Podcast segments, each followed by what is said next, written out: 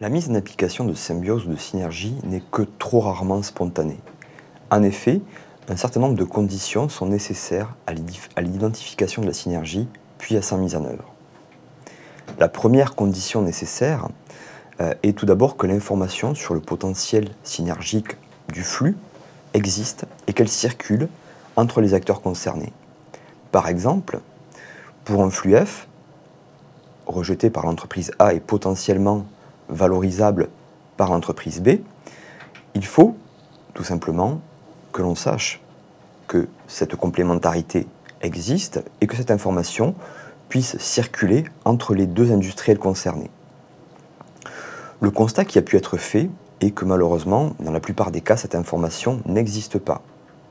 Les industriels, à de rares exceptions près, n'échangent que très rarement sur leur flux.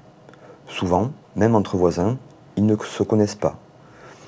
De plus, autre difficulté, lorsque l'on se retrouve avec des acteurs industriels de secteurs d'activité différents, on s'aperçoit qu'ils ne partagent pas les mêmes problématiques et parfois, de manière un peu caricaturale, ne parlent pas tout à fait le même langage, puisqu'ils ont des cultures différentes, euh, des objectifs différents et des enjeux différents.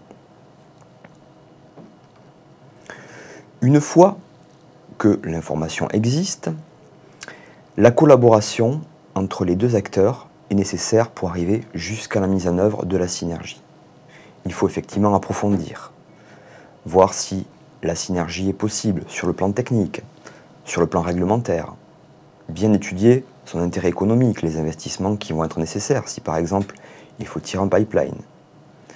Le constat qui, là encore, a pu être fait, c'est que ce type de situation est relativement inhabituel pour les industriels, qui sont en général de très bons compétiteurs, mais qui sont beaucoup moins habitués à la collaboration, d'autant plus, là encore, avec des acteurs qui n'ont pas tout à fait la même culture qu'eux et peuvent être de secteurs d'activité différents. Il faut donc arriver à dépasser ces réticences qui sont parfois liées à une certaine culture du secret industriel. Il est vrai qu'on a peu l'habitude de dévoiler tous ces secrets de procédés à ses voisins. Euh, il peut y avoir aussi une certaine méfiance liée à la méconnaissance des activités euh, de quelqu'un qui vient d'un autre secteur.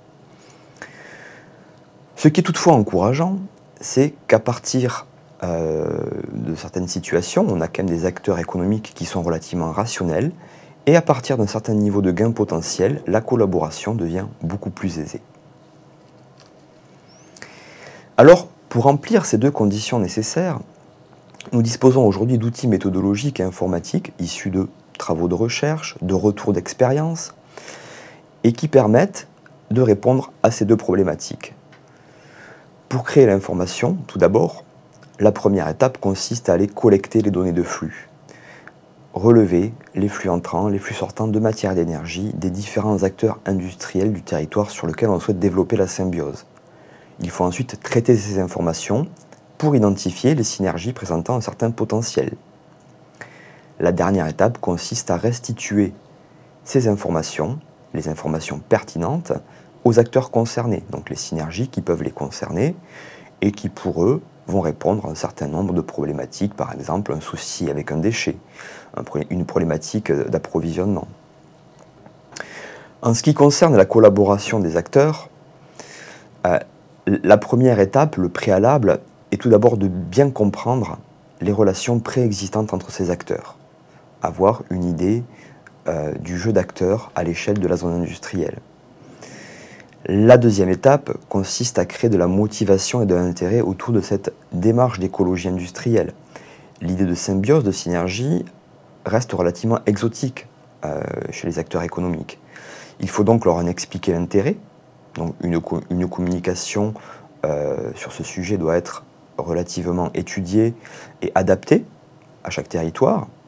Il faut ensuite en démontrer la faisabilité, à savoir que les symbioses industrielles sont possibles partout, pas uniquement à Kalundborg, et donc démontrer effectivement qu'on peut réaliser, mettre en place des synergies sur le territoire, de manière à créer une dynamique et arriver à entraîner dans la démarche les différents acteurs que l'on sait toucher.